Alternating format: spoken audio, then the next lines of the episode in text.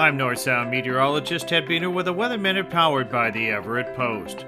The winter solstice is on Tuesday, December 21st at 7:59 a.m. Pacific Standard Time and marks the start of winter. December 21st will also be the shortest day and longest night of the year. In Everett, the day will only be 8 hours, 22 minutes, and 25 seconds, with the lowest sun angle of the year. What is the winter solstice? It is the astronomical moment when the sun reaches the Tropic of Capricorn in the southern hemisphere at 23.5 degrees south, thanks to the tilt of the Earth as it annually rotates around the sun.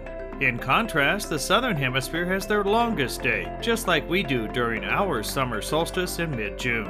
And above the Arctic Circle, there will be no daylight at all on the winter solstice. Historically, early humans tracked the days by observing the sun as it cast shadows at different times of the year. Many believe Stonehenge in England was built to keep track of the sun's annual progress across the sky.